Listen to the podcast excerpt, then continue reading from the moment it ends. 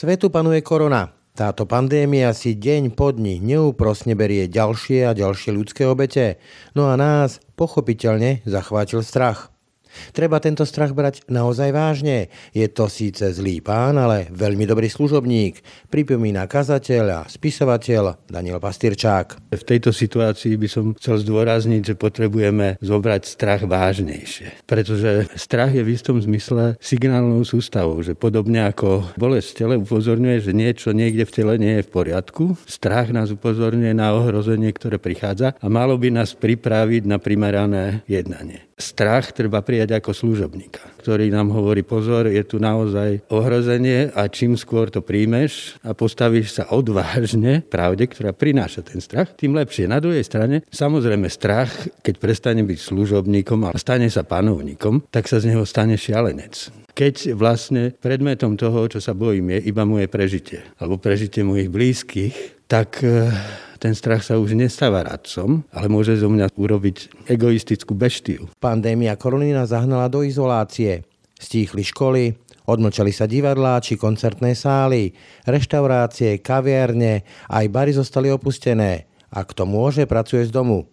Ľudia sa všemožne stránia akýchkoľvek medziludských kontaktov – Čelíme tak samote a izolácii, ktorá naplno obnažuje, kým sme a aký naozaj sme. V podstate prišiel neviditeľný kamarát či nepriateľ koronavírus a šliapol na brzdu. Zrazu všetci spomalili. Sú nehybní, nevedia čo s tým. My môžeme v tej samote i v tom vzťahu zrazu objaviť, čo myslím, že objaviť treba že tie najobyčajnejšie veci sú najviac zázračné. A vzrušujúce, pretože to, že sme vedľa seba, že sme tu pre seba, že prežívame tú solidaritu, že máme komu jeden druhému, môžem povedať o svojom strachu, o svojej myšlienke. Proste úplne obyčajné malé veci života sú tie najpodstatnejšie Myslím si, že za celý môj život naša generácia neprežila tak intenzívne a naliehavé vedomie, že sme veľmi krehká existencia. Po pandémii prídu na rada jej tvrdé ekonomické dôsledky a Západ, teda my, zrejme materiálne schudobnieme. Ja si myslím, že je takmer isté, že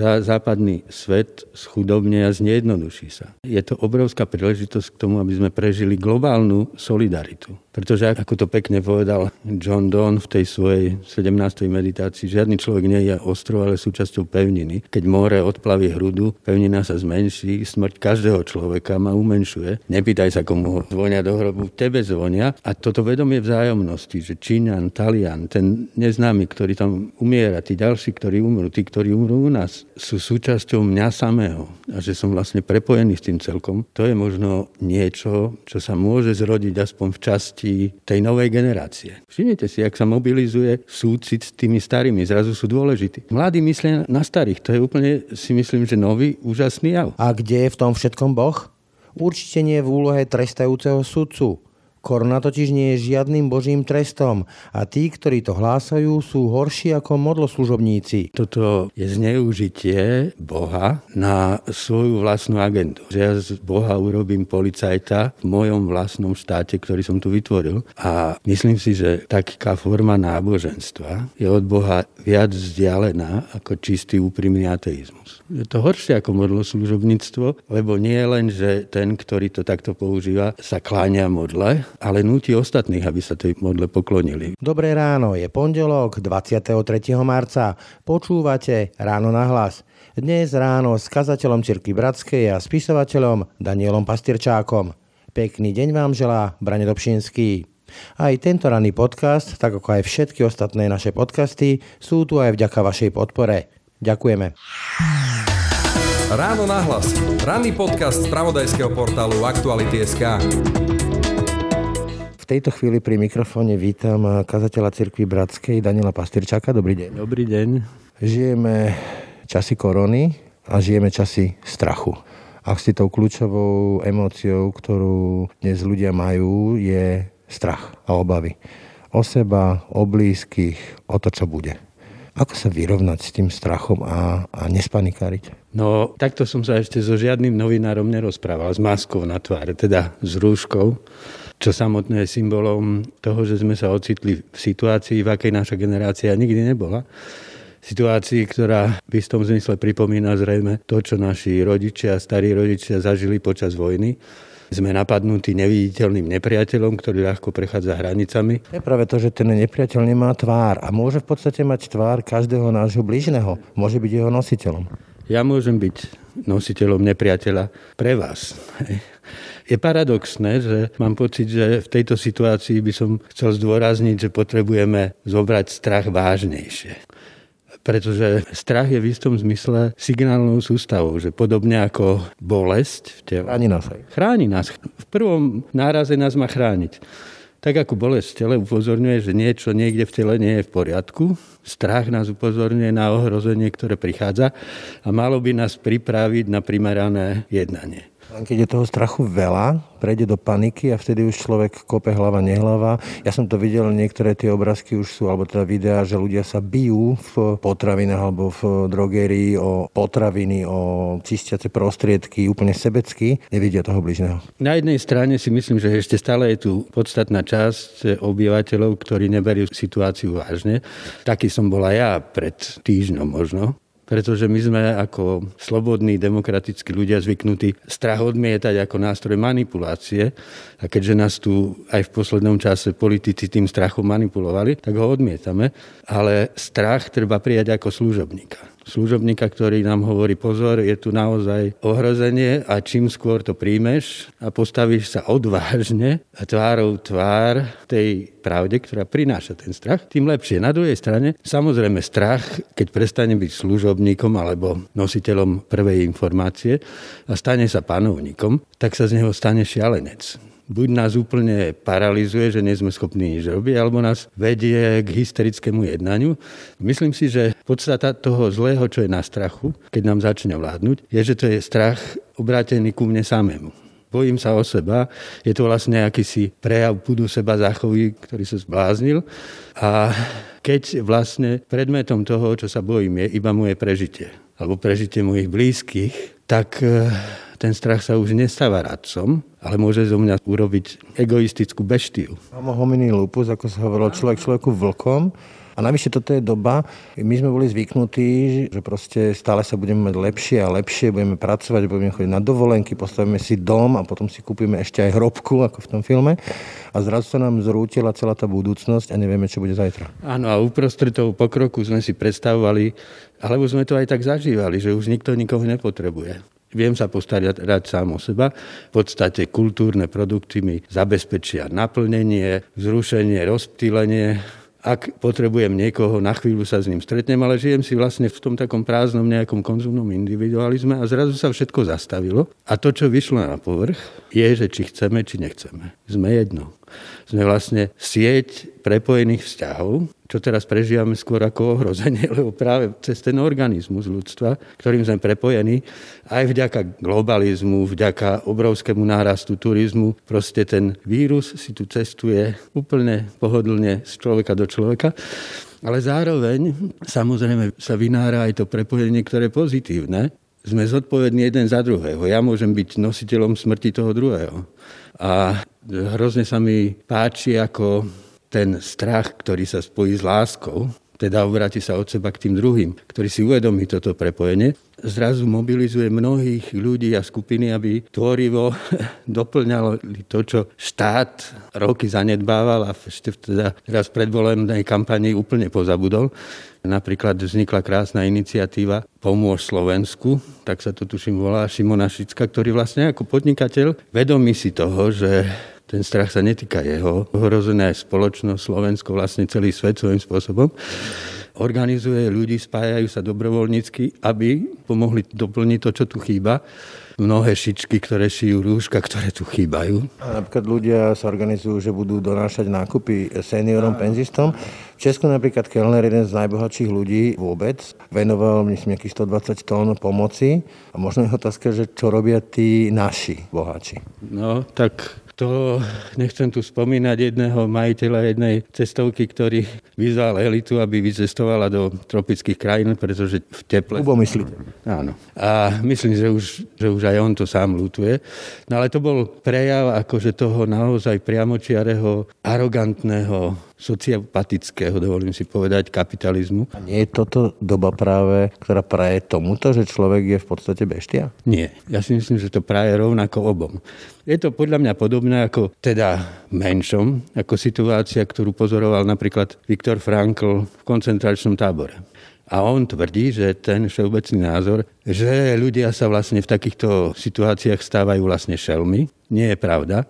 Že on tam pozoroval práve polarizáciu. Na tých, ktorí sa chovajú ako šelmy, ako tí egomaniaci na jednej strane a na druhej strane tam nachádzal ľudí, ktorí aj tu do poslednej chvíli žili zmysel, mysleli na ostatných.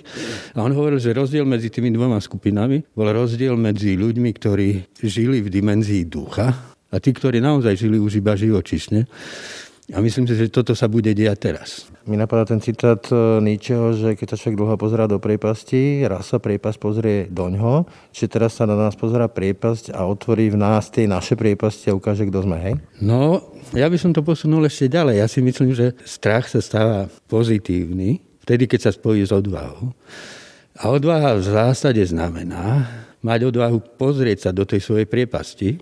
Myslím si, že za celý môj život si myslím, že naša generácia neprežila tak intenzívne a naliehavé vedomie, že sme veľmi krehká existencia. Že vlastne tancujeme nad prázdnotou a kedykoľvek sa môžeme do tej priepasti prepadnúť. Ale ja tu priepas vnímam ako pozitívne. Je to priepas, do ktorej ja sa učím ponárať každý deň ráno v meditácii, v modlitbe. Priepasť vedomia toho, že som zázrak, ktorý tu vzniká z ničoho. Ale toto je práve tá otázka. Vy hovoríte, že ste zvyknutí deň čo deň meditovať, modliť sa, akoľvek to nazvem. Keď som išiel na tento rozhovor, tak som išiel ľudoprázdnymi ulicami. Ľudia sú doma a tam doma musia čeliť samým sebe. Všetky tie možné spôsoby, ako sa rozptýliť, uniknúť od seba, od krčiem, cez tancovačky, cez filmy, to všetko zmizlo a zrazu musíme byť sami so sebou. To je dosť ťažké. Áno, ale práve to môže byť veľký dar. Pascal napísal takú vetu múdru, že nechajte človeka na chvíľu so sebou samým a uvidíte, aký je nešťastný ako prežíva iba nudu a prázdnotu, keď mu vezmete všetko rozptýlenie, všetky úniky, kam by mohol uniknúť. Lenže to je paradox, že ja si myslím, že práve v tom znehybnení, keď zrazu všetko zastáva, nie sú žiadne kultúrne podujatia, ľudia majú home office a človek musí zostať sám so sebou, má obrovskú príležitosť stretnúť sa s tajomstvom, so zázrakom.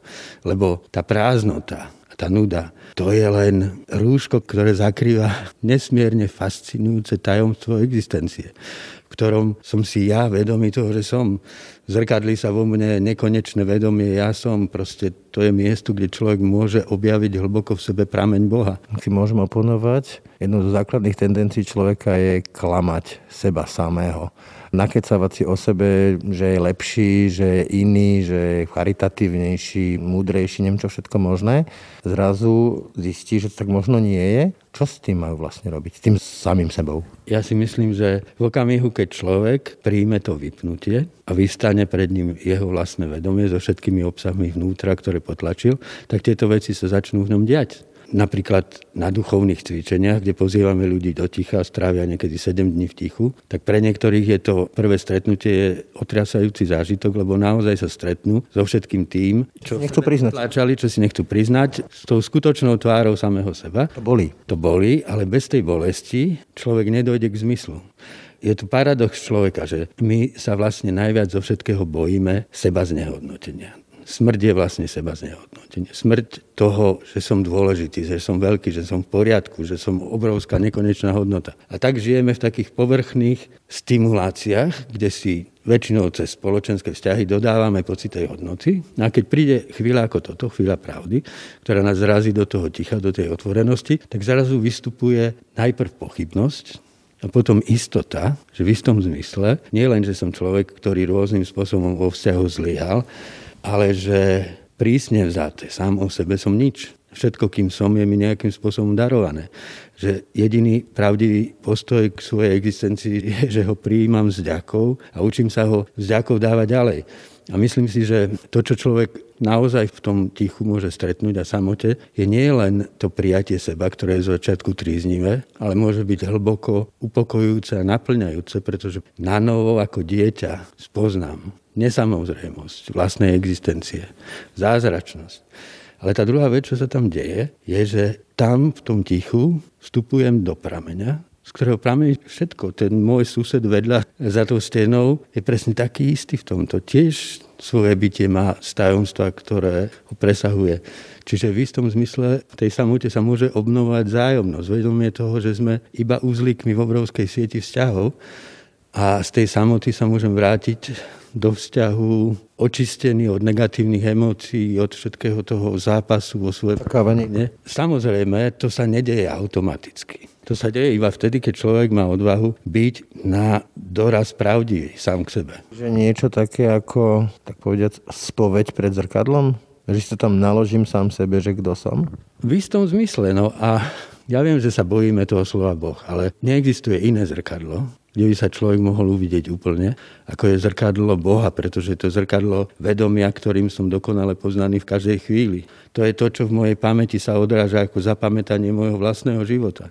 Celok toho môjho príbehu od radostných a nádherných chvíľ poznania či lásky až po zlyhanie, egoizmus, ublíženie druhým, to všetko ako keby je pre mňa prítomné v tom, ktorý tu je. Taká tá klasická otázka sa teraz vynára, že kde je teraz Boh, keď trestá aj nevinných, a už sme počuli aj také rôzne interpretácie, že toto je nejaký trest za to, ako žijeme a aký sme, za, neviem, homosexualitu som sa dočítal, niekde v Polsku o tom kážu. Čo je to za predstava Boha ako nejakého otca, ktorý vyhreší decko, pošle ho, keď je zlé niekam do kúta, alebo nedá mu jesť, alebo neviem. Podľa mňa toto je zneužitie Boha na svoju vlastnú agendu. Hej, že ja z Boha urobím policajta v mojom vlastnom štáte, ktorý som tu vytvoril. A myslím si, že taká forma náboženstva je od Boha viac vzdialená ako čistý úprimný ateizmus. Je také modloslužobníctvo? Je to horšie ako modlo služobníctvo, lebo nie je len, že ten, ktorý to takto používa, sa kláňa modle, ale núti ostatných, aby sa tej modle poklonili. V mene nejakého vysvetlenia trestu, ja si myslím, že ja by som na otázku, kde je Boh v tejto chvíli, možno odvážne odpovedal, že je nielen vo vás, vo mne a v tých ľuďoch na ulici, aj v tom koronavíruse, ktorý nám je položený ako otázka tá otázka v nás volá práve tú odvahu k pravdivosti a odvahu k láske. Ja si myslím, že svet v tom, čo sa teraz bude diať, pretože myslím si, že tak vážnu situáciu som ja za tých 60 rokov ešte nezažil na svete, keď nie len, že je tu tá nákaza, ktorú nevieme zatiaľ zastaviť, ale spolu s ňou, s tými opatreniami narasta druhá vlna ohrozenia. To bude ekonomická. Budú padať e, všetky malé podniky, už teraz vidíme, že reštaurácie, cestovky a ďalšie všetky možné služby nemajú zákazníkov a toto asi nebude otázka týždňov, mesiacov, možno to bude oveľa, oveľa dlhšie. Uvedomujeme si to vôbec? No, neviem. Myslím si, že ľudia si to, hlavne podnikatelia si to uvedomujú, lebo to na nich dopada. Ale myslím si, že my ešte ani nevieme si predstaviť ako dosah toho. To chcem povedať, že oni si možno myslia, mnohí z nich, že no veď štát to nejako vykompenzuje, pomôže, ale keď to bude toho veľa, tak ten štát, to sme my, to sú naše dane, nebudú. No však štát to vykompenzuje asi tak, ako rozdal rúška ľuďom. tu už máme tú skúsenosť, čo ten štát dokáže urobiť pre nás. Čo si neušijeme, to nemáme. Čo si neušijeme, nemáme. Ja si myslím, že je takmer isté, že západný svet schudobne a znejednoduší sa na jednej strane. Na druhej strane je to obrovská príležitosť k tomu, aby sme prežili globálnu solidaritu. Pretože, ako to pekne povedal John Donne v tej svojej 17. meditácii, žiadny človek nie je ostrov, ale súčasťou pevniny. Keď more odplaví hrudu, pevnina sa zmenší, smrť každého človeka ma umenšuje. To nie je ostrov sám pre seba. Nepýtaj sa, komu zvonia do hrobu, tebe zvonia. A toto vedomie vzájomnosti, že Číňan, Talian, ten neznámy, ktorý tam umiera, tí ďalší, ktorí umrú, tí, ktorí umrú u nás, sú súčasťou mňa samého a že som vlastne prepojený s tým celkom, to je možno niečo, čo sa môže zrodiť aspoň v časti tej novej generácie novej generácii, ktorá bude možno menej individualistická. Viac bude mať rozvinutý sociálny cit pre toho druhého, pre chudobného. Mňa napríklad už dnes dojíma, keď mi moji mladí priatelia, vrátane mojich detí, volajú, že ocko, nikam nechoď. Hlavne sa nestretaj s mladými, lebo oni sú nosičmi vírusu Tak ma to tak šokne, že donedávna to bolo tak, že v tej fungujúcej ekonomike my starí už sme postupne, hej, po tej 60 pekne odsúvaní na okraj ako nepotrebný. Tak to funguje. No proste, možno, že by bolo najefektívnejšie, keby sme všetci podstúpili eutanáziu a bolo by to lepšie. Zrazu Všimnite si, ak sa mobilizuje súcit s tými starými, zrazu sú dôležití. Starosť o nich. Starosť o nich. Mladí myslia na starých. To je úplne, si myslím, že nový, úžasný jav, ktorý vlastne znova odkazuje k tomu, čo som povedal, že že strach nadobúda múdrosť a odvahu vtedy, keď sa spája s láskou. Keď ste spomínali Johna Dona, komu zvoní hrana, zvoní do hrobu, hroby. My sme si zvykli smrť odsúvať do nemocníc, tváriť sa, že tu nie je a chať tak hlavu do piesku a odrazu vidíme tú predstavu hrobov, masových hrobov, také tie katastrofické scenáre z filmov, kde vidíme zasypať masové hroby vápnom, sa nás týkajú alebo sa nás týkať môžu. To je desivá predstava. Je to desivá predstava. Na druhej strane treba povedať, že táto situácia je iba ako zväčšovacie sklo, ktoré zväčšuje to, čo je tu s nami stále. Koľko rodín predtým, ako prišiel vírus, prežívajú tie dramatické chvíle, keď vlastne ochorie ich najbližší, povedzme na rakovinu. Dnes strašne veľa ľudí umiera na rakovinu. Tu skúsenosť tým, že ten nemocenský systém nefunguje, aký je odsudzený, ten zápas, tú bolesť. Teraz je to zrazu pred nami, lebo sa to vynára ako tá pandémia. Hej. Proste spočítavame každého mŕtvého, ktorý zomrel touto chorobou. Ale tí tu boli s nami stále. A nielen oni, ale my sami sme na ceste k smrti. Smrť je súčasťou života. Ja hovorím, že kto sa neodváži umierať, ten sa neodváži ani naozaj žiť. Smrť je niečo, z čoho musíme vychádzať. Keď ste spomínali, že sme toto nezažili, možno naši dedovia, áno. Ja som si tak listoval obrázky morových epidémií stredovekých, kde to naozaj preredilo populáciu Európu masovým spôsobom a ľudia žili v tom vedomí, že to môže prísť kedykoľvek, že ten život je veľmi krehký a kedykoľvek môže prísť koniec. Toto bude naša nová mantra? Neviem, ja nie som prorok, ale myslím si, že aspoň počas trvania tejto pandémie smrť bude pred našimi očami a budeme na ňu rôzne reagovať. Ja si myslím, že to, čo spôsobuje, že náš strach sa stáva panickým strachom, je naše odmietanie smrti a nevyrovnanie sa so smrťou. Lenže myslím, že pre človeka neviem, či sa dá so smrťou inak vyrovnať, ako tak, že zmysel svojho bytia nachádza nielen v živote, ale vidí ho aj za hranicami smrti, hoci nevidí vlastne konkrétne. To tam bude. Hej, ale keď napríklad Havel povedal tú známu vetu, že nádej nie je presvedčenie, že veci dopadnú dobre, ale nádej je istota, že to, čo robí, má zmysel, nech to dopadne akokoľvek. Je to zvláštna veta, pretože tá veta v sebe postuluje akúsi inú rovinu reality, ktorá je mimo tej našej, v ktorej to nedopadne dobre. V tej inej realite to má zmysel. A tá iná realita, v ktorej má zmysel aj čin, kvôli ktorému umieram, je realita, ktorá prenáša hodnotu človeka až za smrť. Myslím si, že viera v to, že človek je nejakým spôsobom väčší, že jeho hodnota presahuje smrť, je obsiahnutá vlastne v tejto nádeji. Vy ste sa viedrili už v tom slova zmysle, že toto je do veľkej miery o našej trpezlivosti, ale my žijeme veľmi netrpezlivú dobu, dobu zameranú na výkon, hneď ukáž, čo všetko vieš. A toto nás akoby naozaj nutilo k tomu byť trpezlivý k niečomu, o čom nevieme, ako dopadne. Tak. V podstate prišiel neviditeľný kamarát či nepriateľ koronavírus a šliapol na brzdu. Zrazu všetci spomalili sú nehybní, nevedia čo s tým. Znehybneli podniky, znehybneli kína, divadla. Vzťahy. Vzťahy sa môžu obnoviť. Práve, že myslím si, že nemusí za to stať. Ale teraz moja manželka je od dnes na home office, čiže sme doma od rána do večera spolu s mačkou. S mačkou sme vždy. Ale my dvaja sme spolu iba ráno a večera cez víkend. Ponorka hrozí. Hrozí ponorka, ale môže to byť aj opačné. Ja si myslím, že človek, moderný človek, práve preto, že sme bohatý západ a môžeme si to financovať, tak sme sa naučili tú prázdnotu bytia, s ktorou sa stretáme, keď sme sami, alebo sme len v tom dlhodobom vzťahu, proste naplňať všelijakými zrušeniami a rozptýleniami. Teraz nefungujú, sú vypnuté.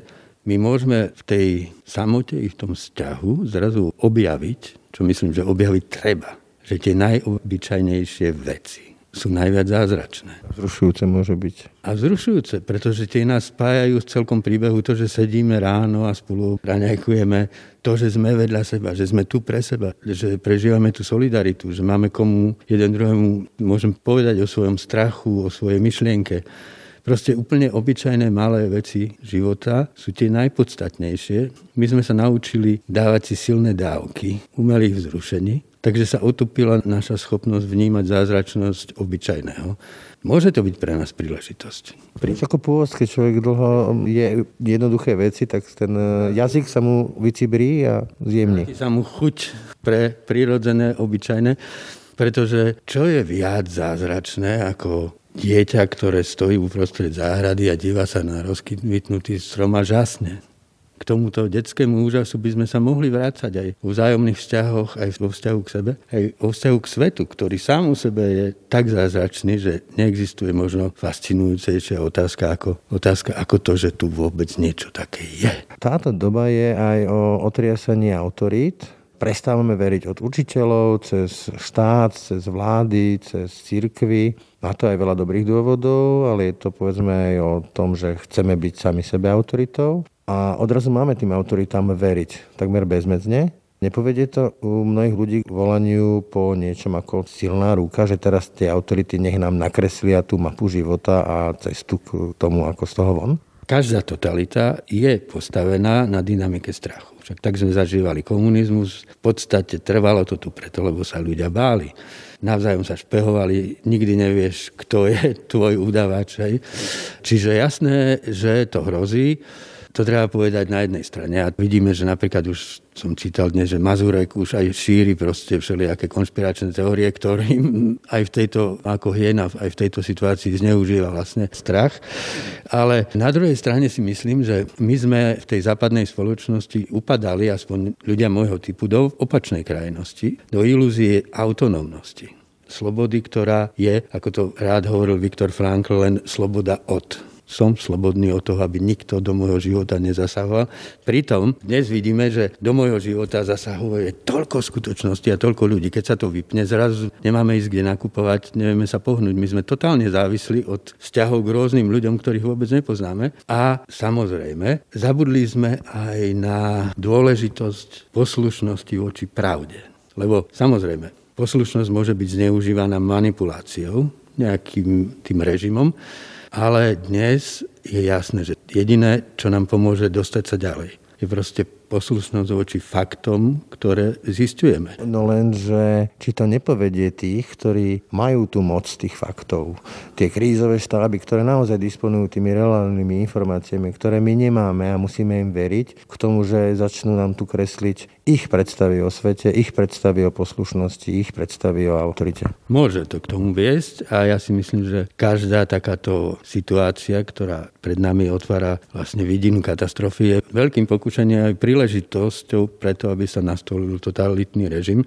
Ja si myslím, že z hľadiska jednotlivca že je to vlastne obdobie, v ktorom sa potrebujem učiť byť zodpovedne slobodný, teda nie iba slobodný od, ale slobodný k zodpovednosti. Že tak budem dodržiavať všetky tie veci, ktoré viem, že môžu napomôcť tomu, aby sa to nešírilo.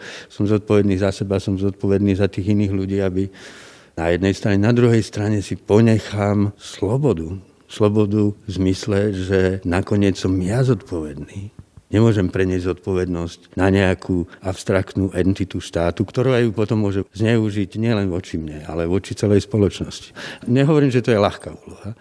Jednoduché je byť len slobodný od všetkého akoby, čo je ilúzia. Jednoduché je sa podriadiť autorite, ktorá nám všetko učí ťažké je žiť v tej slobodnej, zodpovednej poslušnosti. Čo je pre vás táto doba? Čo podľa vás môže nám dať a vzať? Ešte neviem.